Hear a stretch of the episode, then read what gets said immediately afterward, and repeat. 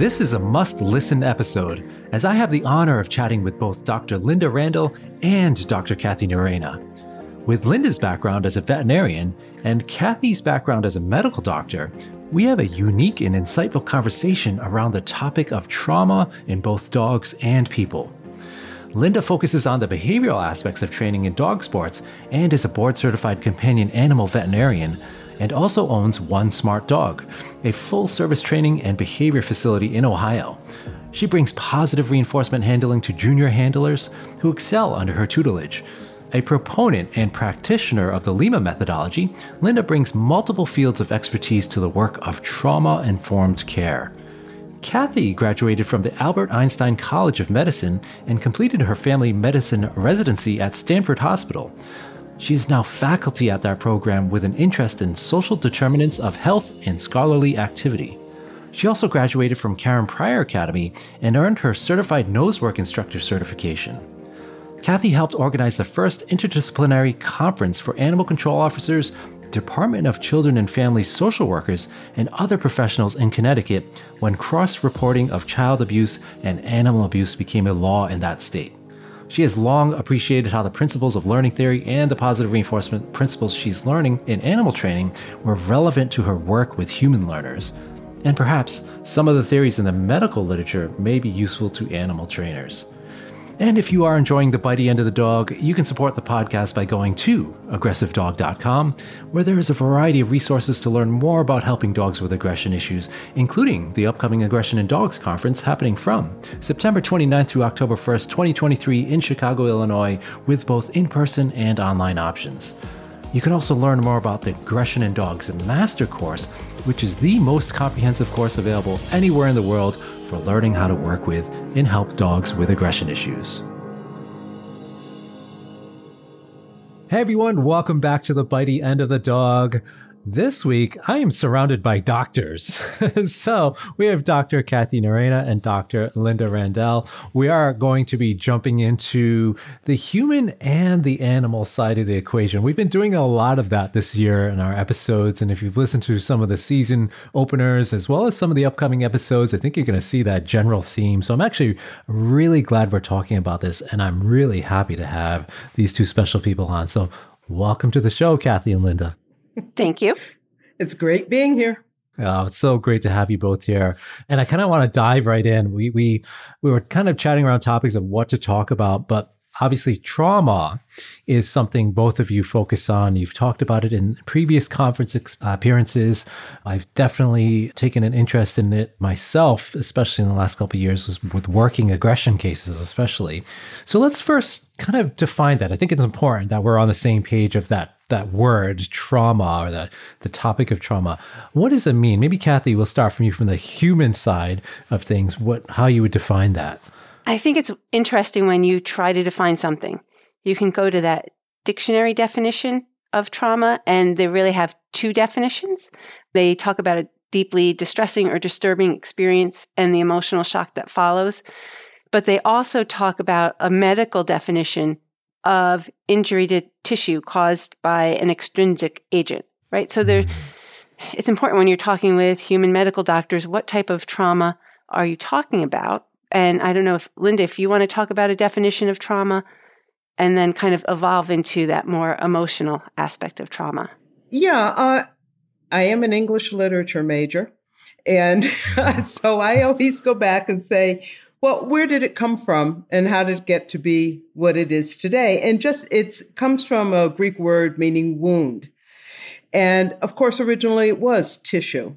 And it wasn't until we evolved in our knowledge of what could actually be wounded, that it didn't have to be a solid thing, that we started using the word trauma to mean something.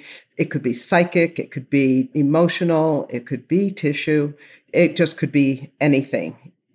And uh, I think that that's interesting because along the way, wound came along for the ride. So we can be wounded and we can be wounded emotionally and it can be something acute or chronic. Hmm. So that's where that's how I look at trauma and I think all of those applications apply to any species and to plants. Interesting. And we were talking about emotions. So, Kathie, you want to expand on that as well, the emotional side of it? Yeah, I, for that, I really went to SAMHSA or the Substance Abuse and Mental Health Services Administration definition of trauma because some of the, the movement coming out of there for health professionals is coming from SAMHSA. And they define trauma as an event or circumstance that results in physical, emotional, and or life-threatening harm and that these events or circumstances have lasting adverse effects on the individual, whether it's mental health, physical health, emotional health, social well being, or spiritual well being. Mm. So I think, you know, they spent a lot of time summing that up, and I think that's a good definition to work with. That's a really good definition, and I think it's it's important to recognize that we don't always see it. So when we hear, like Linda was mentioning, wound, right? We can kind of picture that in our mind of when somebody suffers an injury or wound externally. But I think it's a an appropriate word to help us understand also that it can happen internally, right? In the sense of it gives us a, a picture to wrap our head around that it's not just some some disorder or some simple thing, right? It's an actual injury. So do you want to expand on the emotions aspect as well, Linda? Well, actually I'd like to maybe I guess this really is emotion, but I'd mm-hmm. like to shift it just a little bit. Sure. Because when we're we're talking about trauma because in the end Kathie and I talk a lot about trauma informed care. So I'd like to just say that in animals we call it trauma assumed care. And that is something that I think is extremely reasonable. and you know, sometimes when we name something, we aren't as reasonable as we thought we were being, but I, I think that's true because unlike people, people may not tell you, but sometimes people do know what traumatized them. Sometimes they don't. Sometimes they don't even know that they had stacked on traumas as a child. And that's why they are the way they are as an adult. And when we look at uh, most of the studies, interestingly, have been done in cats, but uh, mm-hmm. on uh, what's happening pre and immediately postnatally, and what triggers and what stacking happens then. And then they follow the cats through and find that later on in life, the kittens that were stacked end up having what we would call trauma or an affect of mm-hmm. trauma. So, and that would be something that maybe would be back to what you were saying, emotional, at that point psychic or psychological. It's an interesting thing that is not as well studied in animals because of the difficulty, of course, of knowing these things. And so we make so many assumptions in animals. But Kathie, you make a lot of assumptions with people too, correct? I think we do, right? Heuristics or mental shortcuts to you have a limited amount of time with people and you have to to make certain assumptions. And I think that's where this movement or this concept of trauma informed care is coming from. It was really interesting to do some more reading about it and and where it came from. And a lot of it came from some of the substance abuse and mental health services work with women who were surviving domestic violence, intimate partner violence, those type of issues. And when they sought healthcare, they were actually getting re-traumatized mm. because of the way some, you know, healthcare systems are, are established. So just trying to make people sensitive that our actions have consequences. And if you're talking about unseen trauma, you may not realize that what you're doing is doing more harm to this person, this patient in front of you. And for healthcare professionals, doctors, nurse practitioners, all of that, you know, so many of them went in to healthcare to help people. And the last thing they want to do is re traumatize someone. Which does bring us around, I think, very nicely to a couple of things. One is if we're going to define trauma and we're talking about trauma informed care, how are we defining informed? Right. It sounds like we all might know what the word informed means, but do we mm-hmm. really? Or how are we using it? How is it segued into where we are now? And so when we're informed, I think of it as we're basing our opinions and our way of moving in the world on reliable information and that we are knowledgeable and educated that we're let's say you can say you're an informed consumer or you're an informed doctor or you're an informed animal trainer. You know what's going on. You rely on evidence-based practices. Mm. and so that's how i look at the informed and do you have anything to add to that kathie well i think i've been very struck when you started using that term trauma assumed care because they liken it to universal precautions I don't know if you know what that are, but if you're drawing blood on someone, you put gloves on for everyone and just assume everyone may have an infectious disease or you don't want to transmit what's on your skin to the patient. So you just use universal precautions. And I think the same can be assumed with trauma.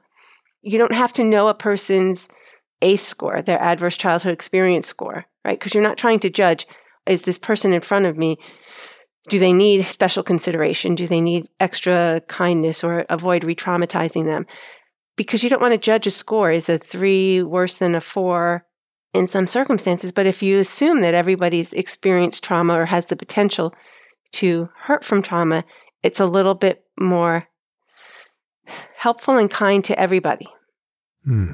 I would love to dive into just to, just to distinguish those a little bit more because yeah. in my mind, you know, I, I was kind of assuming, which is another assumption of the word assume, but so informed meaning the person with humans, they can often communicate their emotions. Mm-hmm. So we're making informed decisions based on what they're telling us versus with animals, we can only assume it. We don't know for sure and because they can't tell us their experiences. Is that the right distinction or am I off there? I think it's the right distinction but perhaps we need to refine our language a mm-hmm. little bit. And one would be to say, I still think the word assumed in both cases is correct. We have more information from people if they're willing to give it. Mm. So therefore, there are other assumptions that we may need to make, but we don't want to do the book by its cover idea of this person walks in off the street. Well, mm. they're homeless. And if they're homeless, all these other things must also be true so there's there's a lot there and we can also read body language and I, so it there's a lot. With animals i think just flip it a little bit that we're going to make more assumptions because we have less information. But they do give us information if we know how to read it. Mm-hmm. and so there you get more into the skill of I'm going to call animal practitioner. I don't mean veterinarian practitioner of the small p, just saying the person who is there in front of the animal doing training, working with, helping to mitigate circumstances that give this animal the feelings that it's got. Mm. So it does come into a bit of a gray area. But I do think that just in general talk, general circumstances, using trauma assumed with animals gives us the leeway that the animal needs to be given. Yes. In order yes. to work with them appropriately. So yes. language does matter.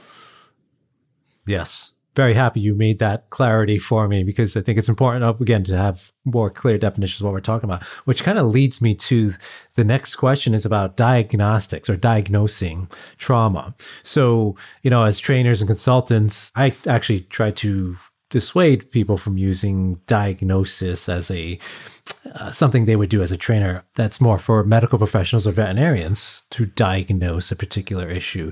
So, for instance, Kathy, you might diagnose somebody through assessment as having trauma or post traumatic stress disorder or some of the technical terms we might use to label trauma. And I would love to hear also uh, your thoughts, Linda, too, on the diagnosis or what you use to diagnose trauma in an animal. So does that kind of make sense? Like, what are the what are the diagnostic factors, and is it a diagnosis when you do uh, label an animal or human with trauma?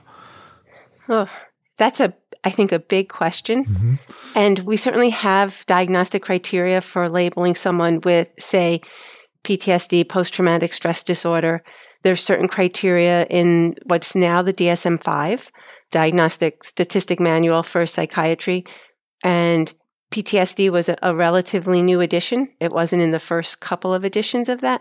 So we're really starting that evolution of understanding of what that is. What I think is interesting with this trauma informed care approach to healthcare is it really can be for all healthcare teams. It can be for primary care office that is seeing a patient for the first time. And you may not know what their background is. And one of the tenets of trauma informed care is trustworthiness.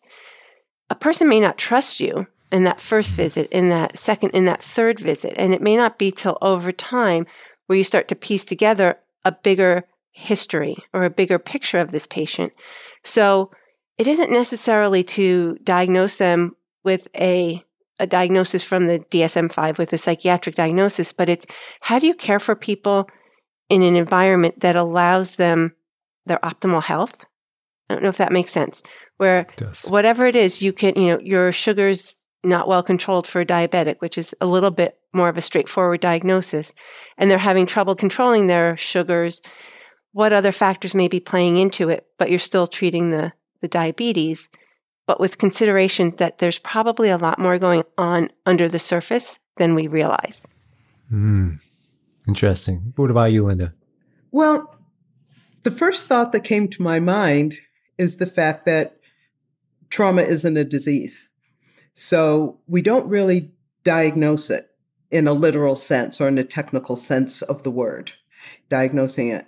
So really that's all I have to say about that section that section of it is but mm-hmm. but the theory or the path by which you might get to well, you know, maybe there's more trauma here than we think, that can be something that can follow a logical diagnostic tree so to speak only if you can get the information, because otherwise we're right yes. back full circle to what we're assuming may have happened, and we may be totally wrong. Mm-hmm. And I think that happens to children a lot. And it happens to women, probably, I would say, more than men, just like if we're going to take it into the animal world. And trust me, I am not making comparisons here between children and women. And the animals that I'm, I'm going to mention. I'm just saying that within the animal world, we might say that an animal that was captured in the wild with you know people chasing after them with jeeps and shooting them with tranquilizer guns and all of that had a traumatic incident what happens after that traumatic incident can take a lot of different ways and that one incident may be just that a incident in that animal's life, depending upon, especially if it was a predator or a prey animal in the first place. But if they keep happening and keep stacking, then we can start down our tree. Well, this happened. And if this had happened, the corollary would be we might have gone this way, but that's not what happened. And we have knowledge of that. So I'm just taking an incident where we can take a starting place and move through it and 10 years later, when that animal is in a zoo somewhere and has stereotypic behaviors, we may be able to trace it through that with diagnostics. Otherwise, we're saying, well, this animal was caught in this country yeah. this way, and now it's acting this way. I bet that was the cause. It may not have been. Yeah. So it gets so complicated. It, it is complicated. And I'm glad we're kind of working through these nuances because you know, we hear those stories. Somebody like a client might say, "Oh, I think a man used to beat him," or something like that. And so we're we're assigning, you oh, know, oh, yeah, what we would assume are traumatic incidents or pasts to the animals that we have no history on. We just make those assumptions. And so, what do you look for if you're going to say this dog is experiencing trauma or this cat is experiencing trauma? What does it look like when you make that statement? Okay, this dog is, is it because of experiences you've witnessed and then you see the future behavior change and responses? Or is it, could it be something where we don't know the past, but we see potentially yeah. what we think is trauma affecting the animal? Well, this is a place, and Kathie, just jump in anytime if, you know, where we really have to step back and look at it as ABA, I mean, we need to look at what's in front of us and we have to treat that. And then as we know more, whether about the animal or somebody comes forward and says, I know for a fact that this happened, any knowledge that we can gain that's more factual, mm-hmm. we can add it in and we can adjust accordingly.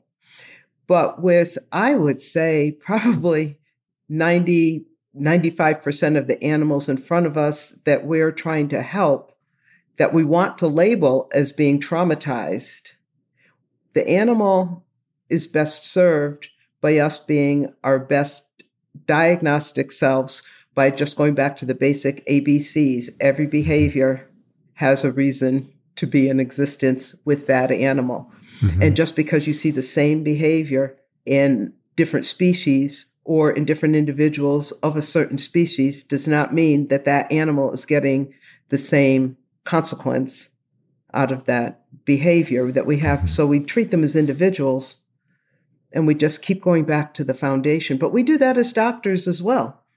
We have to keep going back, which is how they discovered, I, which we talked a little bit about before, uh, Pandora syndrome in cats. I think, yeah, this is a great place for Pandora syndrome. Yeah, to explain that because it's very, it's very interesting. Hmm. Mm-hmm. And for years, decades, uh, cats would come in, especially to a veterinary hospital, because you know you've got they're keeping all the records. So we've had 2,000 cats, and of those, such and such a percentage has had come in with liver disease or urinary tract problems, a huge one, urinary tract problems in cats of all sorts of different kinds. And as they tracked those and started putting them into a database, uh, Dr. Tony Buffington is Buffington, sorry, is uh, the person who really came up with this. It turned out these cats all went back to having environmental issues and what we're going to call, they call it um, a disease of anxiety, stress and anxiety. And you could relate all of these symptoms back to that. And so it started treating the environment and not mm. the disease or the problem that the cat was being presented for. They would treat, you know, if it was a bacterial infection, I'm not saying they didn't treat it. They did treat it. But the cause of it was not just bacteria, it was stress and anxiety. So that's mm. become interesting. And a huge, more recent part of that is treating the client. So now we have to treat the person as well. Because who's got to change the environment and how do they have to change their life? And then the clients get stressed and they get anxious and they're calling you up. They've got a cat with a chronic condition that's got this fancy name, Pandora syndrome. and they're picturing yeah. that they opened the box that all of these things came out of that just, and now they've got a sick cat. So they feel guilty and often uh, need to seek counseling on that issue. So it is a very interesting problem. We don't haven't identified, as far as I know, anything like that specifically in dogs. However, we do know, just like with people, that stress, anxiety, depression, trauma can stack on itself and then cause liver disease, cancer, all sorts of things that are based on environment. Mm-hmm. Yeah. Yeah, just so to jump back into the human side of things, Kathie, maybe you can tell us about what you look for in somebody that might be experiencing or has had trauma or is experiencing now in terms of what it looks like. So if we were to operationalize, you know, as they say, what does it look like for you? Or if, let's say you have somebody that can't even tell you much about it. Are they, are you looking for certain physiological signs, physical signs, behaviors? I, and I think it's a really interesting question because there are so many stories of people who've gone to the doctor and had something physically wrong with them, but their symptoms were attributed to stress or anxiety. Mm. So it's often always a diagnosis of exclusion. Or maybe the degree of symptoms that they experience will be exacerbated by stress, by cortisol levels. I mean, some of the studies look at cortisol levels when people are responding to stress. So you're really looking for similar, I think, to what Linda talks about in Pandora syndrome. Are people coming in?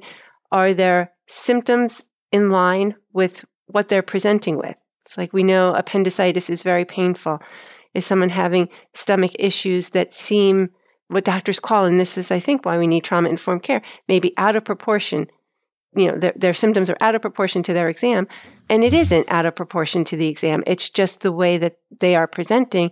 But how do we get to that root cause of what's making it so painful? Let's say, you know, a painful abdomen. You will look at different things. Is it a urine infection? Is there some type of bowel or gut disease, what else might be going on.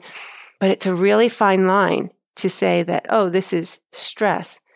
But if you're sensitive to the community that you're in and how much stress or how many of those adverse childhood experiences the community has experienced in general, you may be more sensitive to how you approach each patient, you know, with their symptoms, understanding that it can be very painful, whatever, you know, symptom you're experiencing, and it's not out of proportion to your exam or your diagnosis. That's kind of a preconceived notion that the provider would bring there. And that that isn't fostering trustworthiness or collaboration that you mm-hmm. really need in your doctor patient relationship or your provider patient relationship to get to better health. So, which is where I would think then One Health comes in, mm-hmm. in that we're taking all of this and trying to make it more congruent. So, veterinary students are spending time at hospitals, and uh, medical students are spending time with veterinarians in especially at universities, you see a lot of sort of cross there to see how all of this works in the different communities. And then we have Align Care and uh, street veterinarians and the spectrum of care, which I would say right now are the three biggest things. They're, I wanted to say on the horizon, but they're not on the horizon. They've been around for a little bit, but mm-hmm. they're really coming into their own now.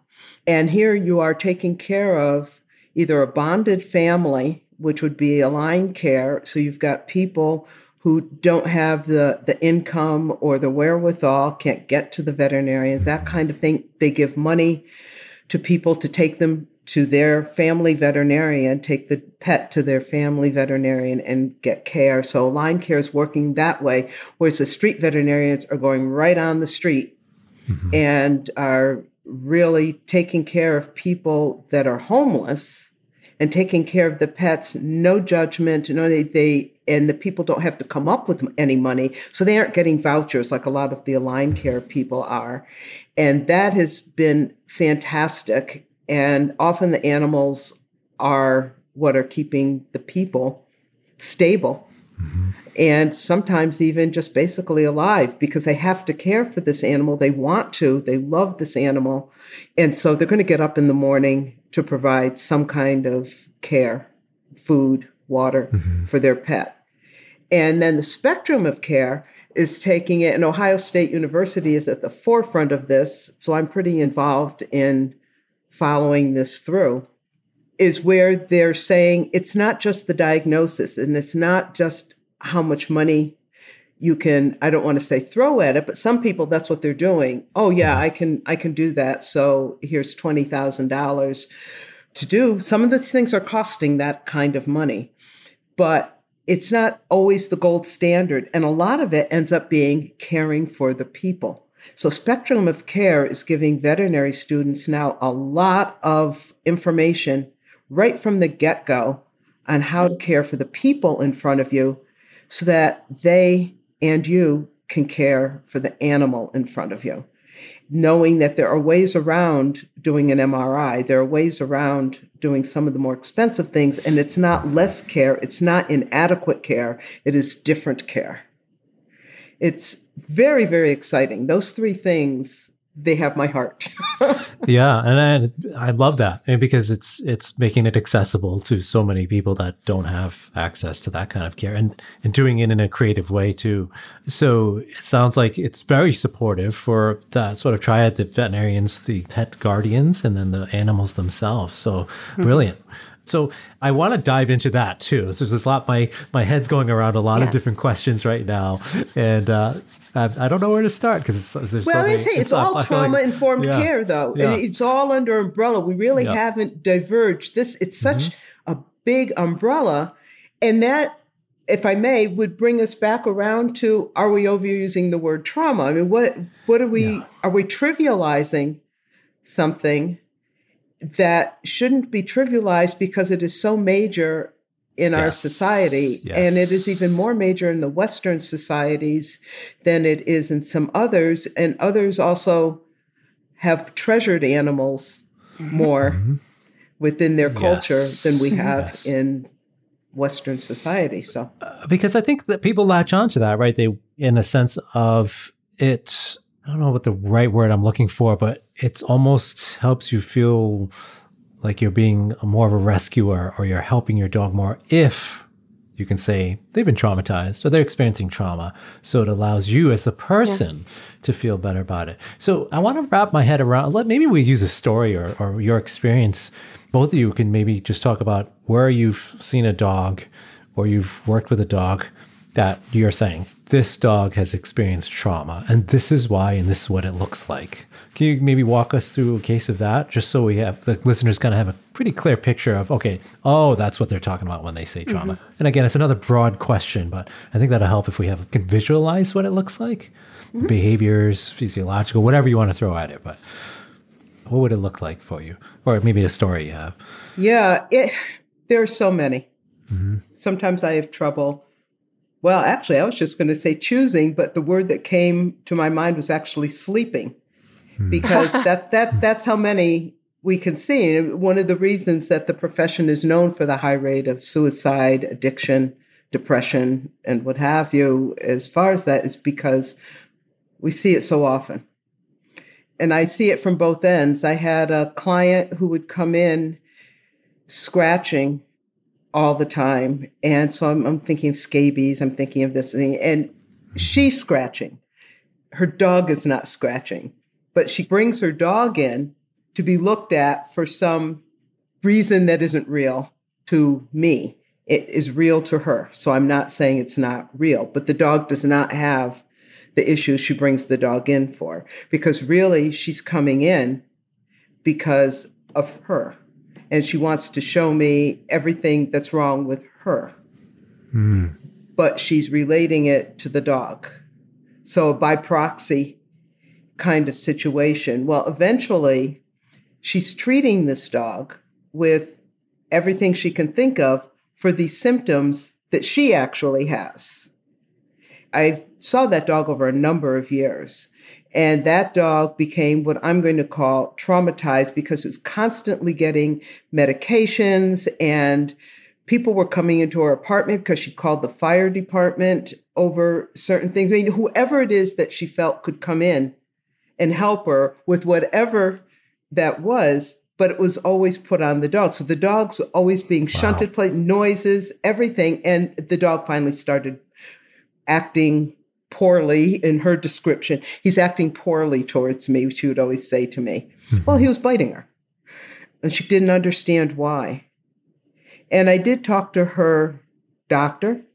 I called her doctor. And of course, they couldn't talk to me, but I could say what I had to say mm-hmm.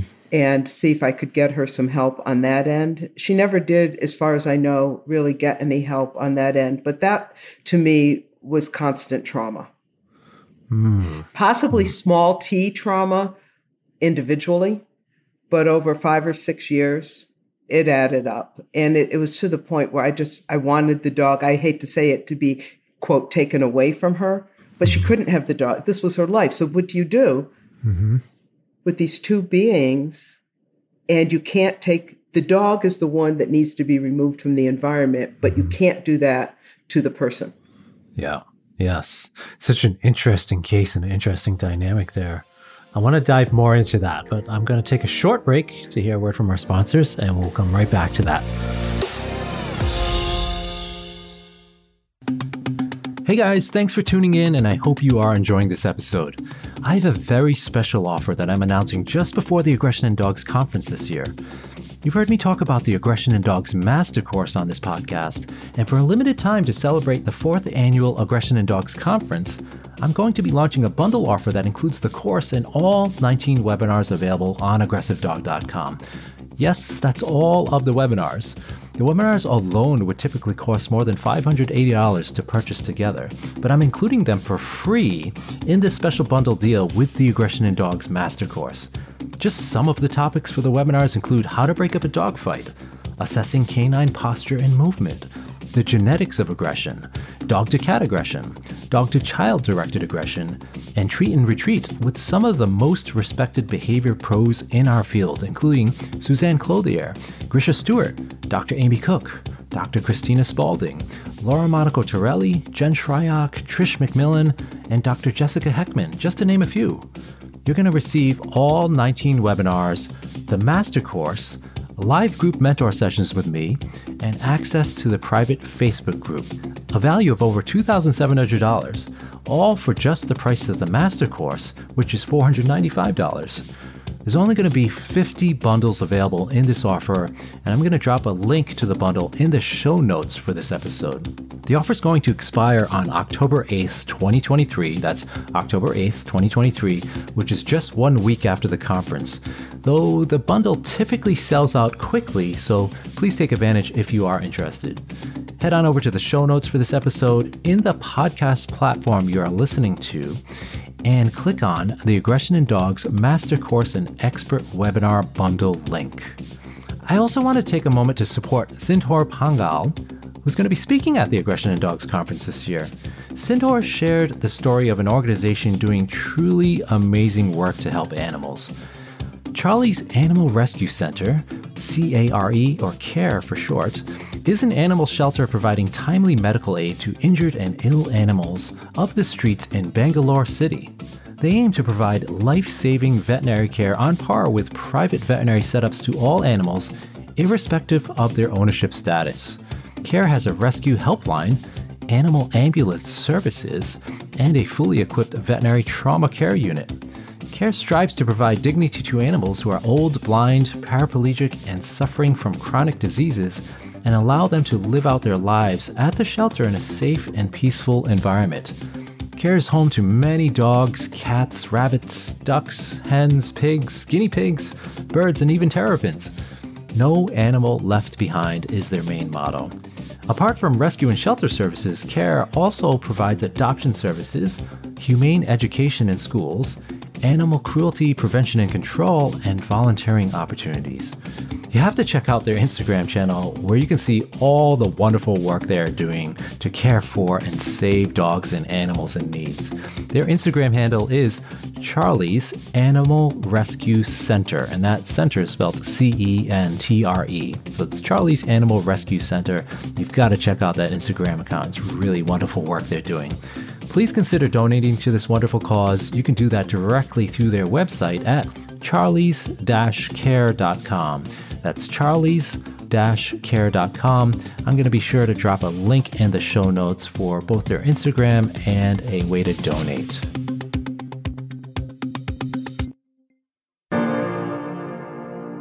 All right, we're back here with Kathie and Linda. We were talking just before the break about an interesting case Linda was sharing with a particular client and their dog, and how the dog was. I think you mentioned like short T, low T. Can you just because that wasn't a term familiar to that? So the the micro traumas, I guess, adding up. Was there terminology? yes, small T trauma. Yes, that's yeah. that's yeah. The small T traumas are the small things that, in and of themselves might be, I don't want to say insignificant, but you get over them. And maybe you think about them every once in a while, but they don't affect your life. But as you get more of these small t traumas and they start layering on themselves, so you get small t, small t, small t, and over here might be a little small t, and over here, but eventually your world is small t trauma, which then becomes a big T trauma and is actually, as you were saying before, diagnosable that this person has been traumatized. And this, I think, the instance that Kathie, correct me if I'm wrong on this, that I think might be most relatable to people would be uh, some of the PTSDs, where it's not the big IED that just blows up all the Humvees around you and you make it through, and but you you see carnage everywhere and we say, oh, big T trauma, you should have, but it's the little ones where you're stuck somewhere thinking something's going to happen to you. You know, yesterday this convoy was attacked at this place and you're going through it. Nothing happens. But over time, mm-hmm. those smaller ones just add up. Yes. And they don't have to be wartime things. It's just that that's the visual, I think, yeah. that you can take with you. Yeah. And you can relate it to being a diverse in a country that doesn't have a lot of diversity. Mm-hmm. And there are a lot of countries in the world where have been isolated enough, either because that's what they wanted to be as a people or for other reasons. And then you start bringing people in that don't look like them, don't act like them, and those people keep getting small t traumas. Mm. I'm so glad you brought that up. Yeah. It's something we don't think about often. We usually, when, especially trainers, we think about trauma as like some big significant event that was just startling and just awful mm-hmm. for the mm-hmm. dog versus these smaller traumas. So, mm-hmm. yeah, it's such an important point to make. Yeah. Yeah. Yeah. Yeah. Kathie, I would love to also hear your thoughts too on how we can start helping, you know, and your work with people. Mm-hmm. So let's kind of dive into that next. You know, we talk about kind of what it looks like, some of the aspects. Sometimes it manifests as aggression, right? So of course, this is a aggression podcast, but sometimes yeah. it manifests as that. But let's talk about what your experience is in terms of helping people. So I think that's the most exciting thing I'm finding now as we explore this, because you can get consumed in the literature about adverse childhood experiences the negative impact that has on your health. But seeing some of the, the studies come out, there's one called HOPE Healthy Outcomes from Positive Experiences. It's out of Tufts University. I think one of their studies was a kind of a review on resilience that came out in 2017. I believe it was in the from the Academy of Pediatrics in their journal. So it's nice to see that we're moving to, well, what can we do? Because you don't want to get stuck in that kind of helplessness. All of these things happen and now we're stuck, but what can you do to move forward? And looking at some of the things that they're studying, and right now it seems like they're doing kind of analysis of surveys and things like that.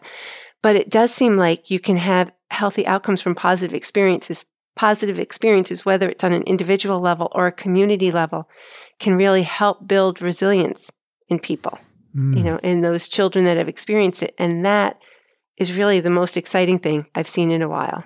Mm, it sounds very interesting. Could you give us like an example of what that might look like or an exercise you might incorporate in your work? Yeah, and I think this goes to someone I wanted to mention or a profession I wanted to mention that Linda and I found when we were looking at things like aligned care and all of that. But there are veterinary social workers, which is a relatively yes, new field yes, of social work yes, to help people.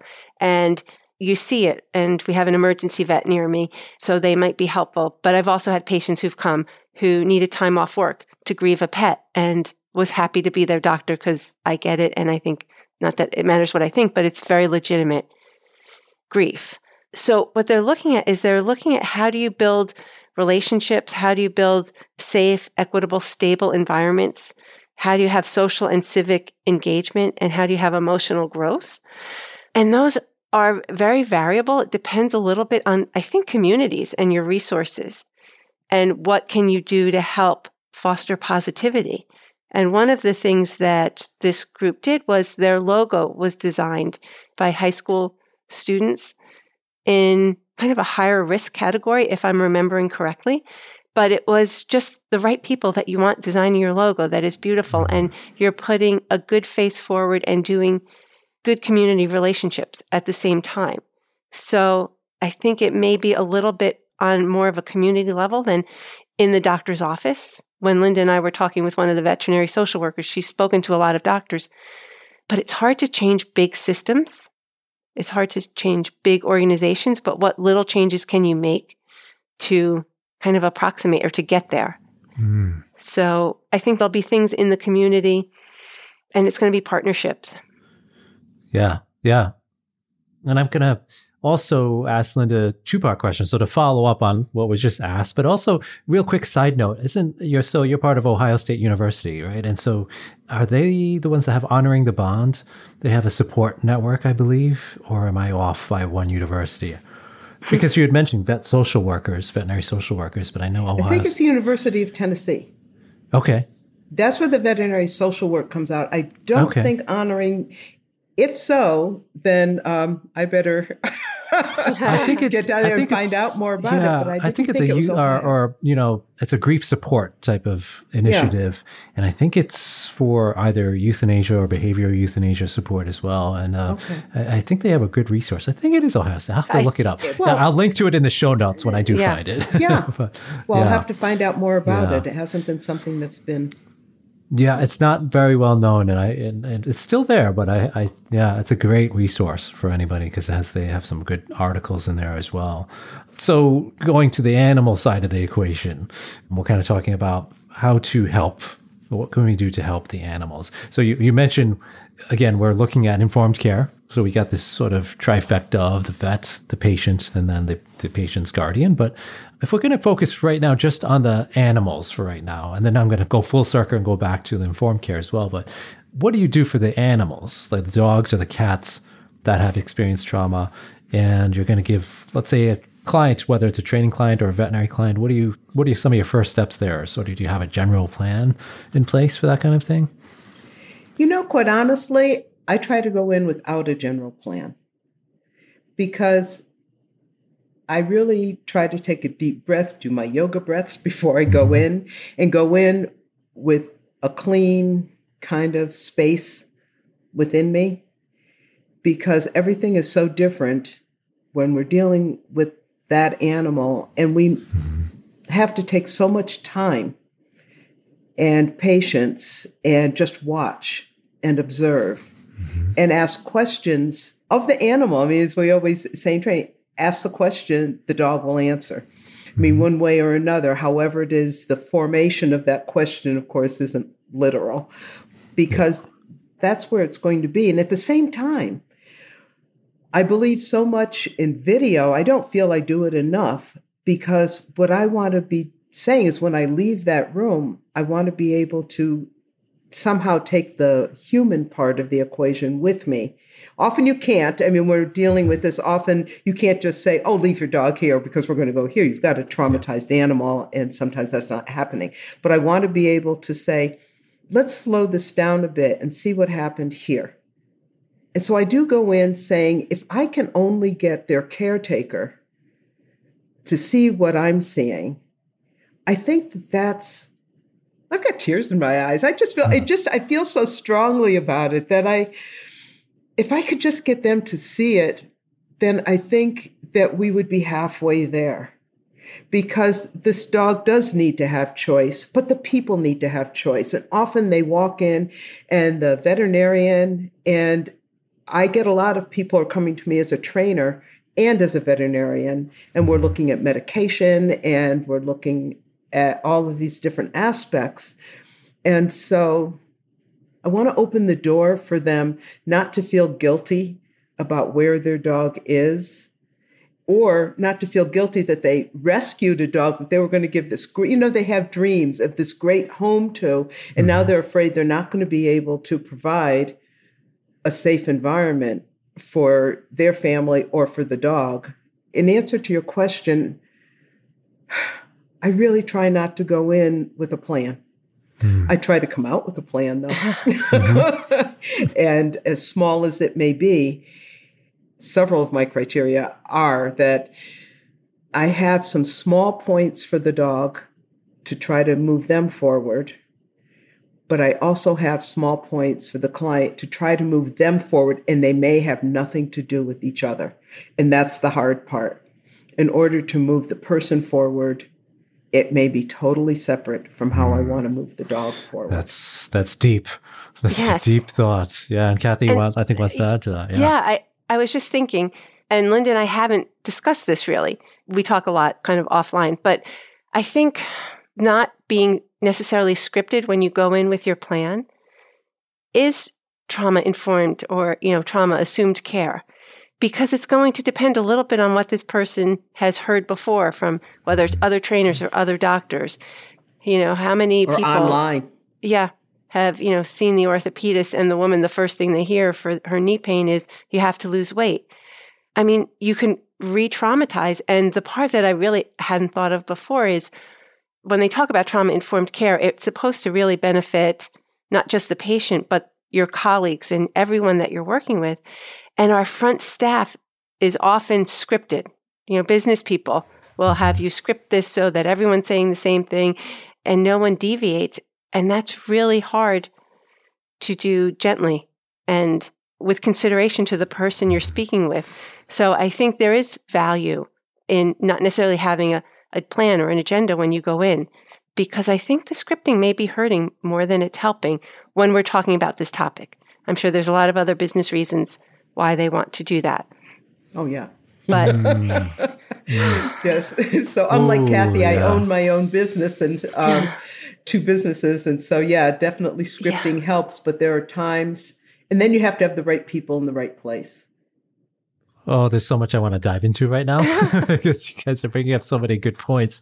And you're so right. I think we have to be so careful about not re traumatizing someone or even the animals in our care or the, putting them into situations that can do You know, that, how important right? is it? Right. You know, we say with medication, I'm sorry, just got me uh, excited here. I'm, yeah. I'm just going to jump right in and interrupt you for a second, is to say, we've got an aggressive dog, say, and we need to sort of tamp those big feelings down a little bit so that can put them into a learning state. Great.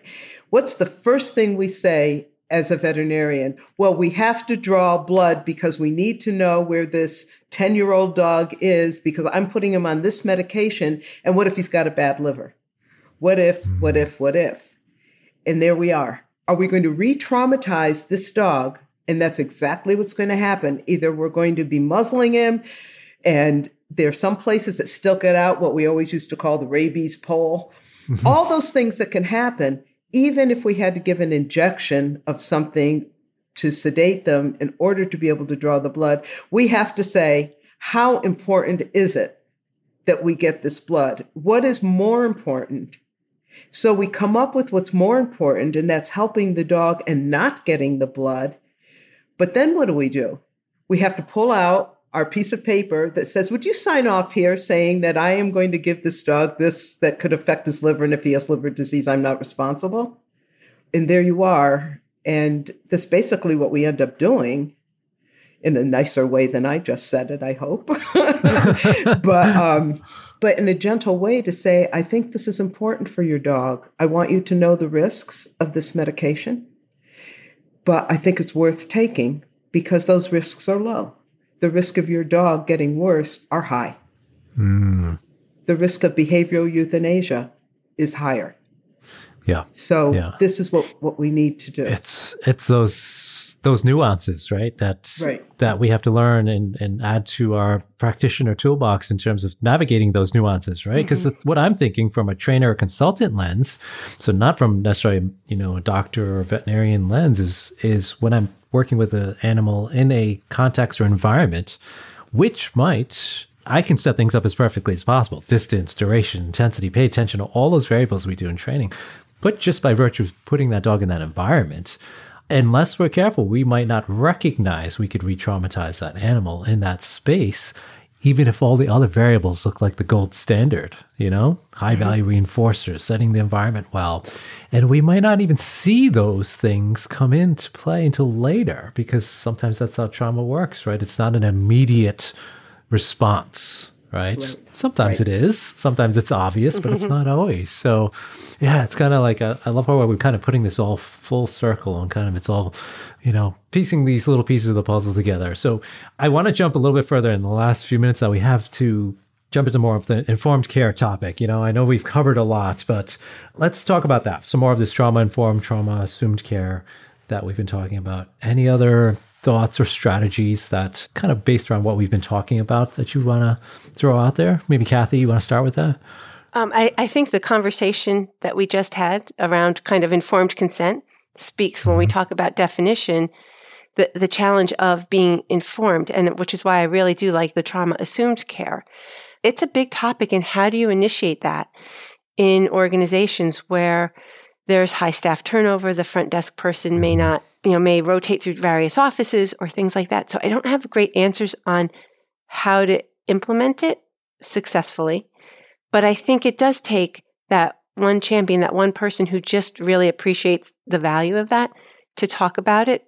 Linda and I often, when we first met, would talk about how dog training impacted our kind of approach to medicine, mm. medicine or change or leadership. And it's, it might be just break it down into small pieces and do a little bit. And what's really interesting and makes me keep trying to figure out how to implement it is that kindness, that compassion, the consideration that you give to the patient or the client. It also translates into care for colleagues and coworkers as well. You're, you're not just treating the patient, but you know the person who answers the phone, the person who's going to cover your call on a Thursday night. Everyone everyone. Linda was mentioning, you know, the high rate of suicide and depression with veterinarians, and so many people. In in one of our talks or one of our conversations, we talked about shelter workers and burnout, and animal trainers and people who are in giving professions. They're they're all really giving professions, and the burnout there. And if we were all a little bit more aware of the possibility that there might be some trauma or something deeper that right that old saying you don't know what someone's going through and just assumed the best in yourself and in the skills that you have to navigate that, it would probably be better for everybody. And then you may retain that front desk person a little mm-hmm. bit longer and you may get that continuity that family medicine really likes, not just with patients, but with staff. Because there's nothing nicer than calling the office and knowing who you're speaking to when you're making the appointment or asking for a refill. That that continuity, that staff, everyone could really benefit from that. Mm. And it's contagious, that yeah. empathy, right? Mm-hmm. Right. Any thoughts, Linda? I have so many thoughts. Let's hear them all. I'm thinking of global care and and how overwhelmed I feel during the day when I'm trying to care for pets, I'm trying to care for the people, care for my staff, and care for myself. And of course, my self care always goes down. You know, you get less sleep because you're doing all of this other care. Mm-hmm. And I think that when we're working in trauma informed care, that one of the best things that we can do is know that we can only work within our own environment and our, our own small area. We can't then translate that as people in this profession we often do is well, just sort of saying, well, I should have done this, I should have done that, and I know that I shouldn't have held that dog down in order to draw his blood, and to be forgiving to ourselves as we try to be to other people. But given that, the other thing that was going through my mind, I graduated in 83 82. People keep telling me I'm trying to, I always get it wrong. and, and, I've been called on it so many times. Anyway, from veterinary school. And when I ended up 10 years later opening, I was in a dairy practice. And I even now am involved with some of the robotic milking and positive reinforcement with dairy cows. So, in any case, when I opened my own practice, I was a woman in a male dominated you know, profession. And I was also one of very, very few Black veterinarians in the state of Ohio, never mind in the country. And um, the KKK had a rally, and I ended up having to have police protection for quite a while. And one night I was sleeping, my I had an apartment attached to my veterinary hospital, and I, after 12 years, I decided that wasn't such a great idea. But in any case, at this point, that's where I was, and all sorts of things were happening around me. And one night, the police came in my door with all their lights, their guns drawn, and there I was, asleep in my bed. And I said, you know, what's what's going on? And they looked at me and they said, "Oh, you're here. You're okay?" And I said, "Yes." They said, "We got a report you were dead." and I thought, okay, so all the lights are off, the door is closed. How would anybody know if I was dead? So obviously, I, you know, in retrospect, they probably got a report, you know, fake report from somebody saying that somebody had killed me, and it went in. And so I, I lived my life in that community in a very defensive way for a long time. It was very hard. And so I, I think of that whenever I, I'm approaching people who come in who are unsure of why they're there to see me with their dog for a behavior issue. And I find a medical issue, often it's pain. Mm-hmm. And I try to be really careful with how I talk to them because last night the police could have, you know, broken into their apartment and said, you know, we thought you were dead. I'm getting off topic here, but that's what you were. There isn't any answer really to how we should move forward in this. We each have to take it within our own selves and do the best we can with it, but keeping in mind that we have a goal. We're not just amorphously doing the best we can and, oh, I tried. I don't mean that at all. I mean a very factual, almost as if you have a training plan. I'm going to go this step and this step. So I, I train my staff and I surround myself with people who are supportive of me and of my goals. And I try to bring other people in. As a matter of fact, people who would leave me and say, no, N word is going to be touching my dog because they came in not knowing they had I was a black veterinarian and they grab their dog and they run out the door and then 3 years later that same person is calling me because they're trying to get somebody to look at their dog for certain reasons that only I could handle and my goal at that point was to say of course come on in and more or less over treat them with kindness and if they can't afford it, I would give them a free exam, all because of what happened before that, you know, I want to be Michelle Obama. You know, I want to take the high road. And by taking the high road, I'm hoping to help more people who are feeling traumatized and taking it out on people like me or people and their animals around them. And so that's how I approach it, how I approach the world. And that didn't answer your question at all. It actually, but it's the story I wanted to tell. It actually tied in everything beautifully. And I think first, I'm glad the police report was incorrect. Let's just put that out there. But no, really, I mean, it, you're you're speaking about so many things that have also we were talking about tying this season together about how our past experiences can shape us to actually be kinder human beings because of our understanding of those moments, those traumatic, stressful, difficult moments in our lives and our experiences that make us empathetic to the people that we're going to end up dealing with sometimes that might have their own traumas, their own hate, their own experiences because of their experiences, right? That's the way they're treating us at that moment. But also the animals, too. I think it's also come full circle to help us understand the animals in our care and the traumas they might have experienced, and right. that their barking and lunging and snarling and snapping at us is not to be taken personally, right? And of course, the resiliency that you've built, and it shows clearly so, so thank you for sharing that story because I think it's it's a wonderful way to really round out this whole season as well as what we've been talking about. So, so speaking of ripples, you know, you had both kind of mentioned, oh, we're making these small changes, but I think you both are making incredible waves by creating these small ripples because we need to talk about this more, right? We need to talk about trauma and understanding it and being empathetic to those that we might see in our care for those that have experienced trauma in their lives. So thank you both for doing that. I do want to give you a moment, though, of course, to talk about where can people find more about this. So what you're working on, and if they want to learn more about you and the work you're doing. So maybe Kathie, you want to start? Well, I'm working at Stanford Hospital in a family medicine residency training program. So that's the medical side of it. I also teach at Portchester Obedience Training Club doing nose work. So it's really fun to be able to do some dog training and so much of what I learned about teaching, I've learned from positive reinforcement dog trainers. So it's been great. And I love how animals have made me a better teacher. And then Linda and I will be talking at APDT in October, right? Wonderful.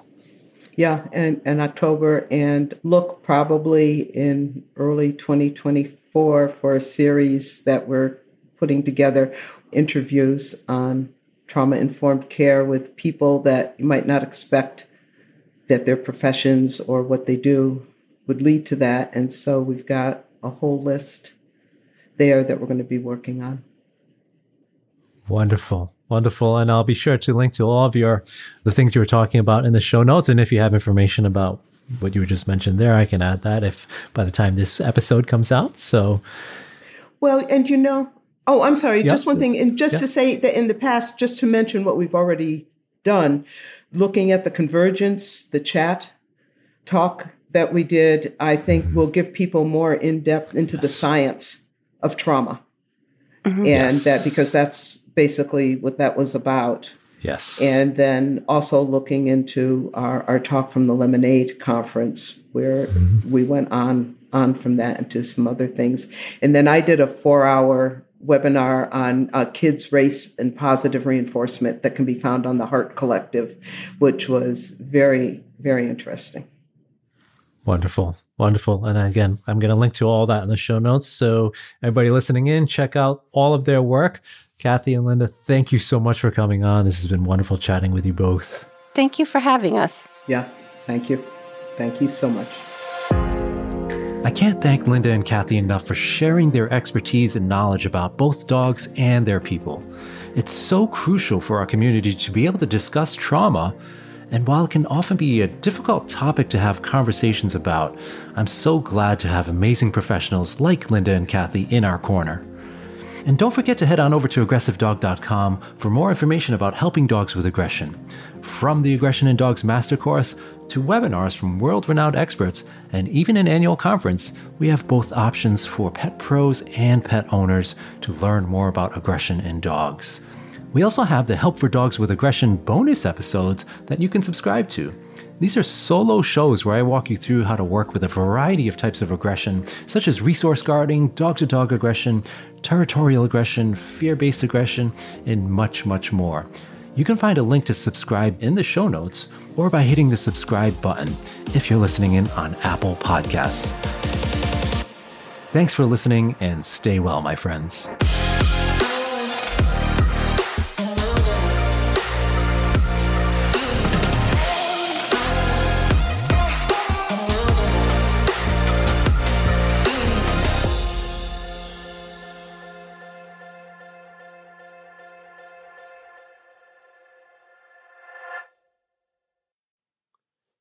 Thanks for joining me for the bitey end of the dog.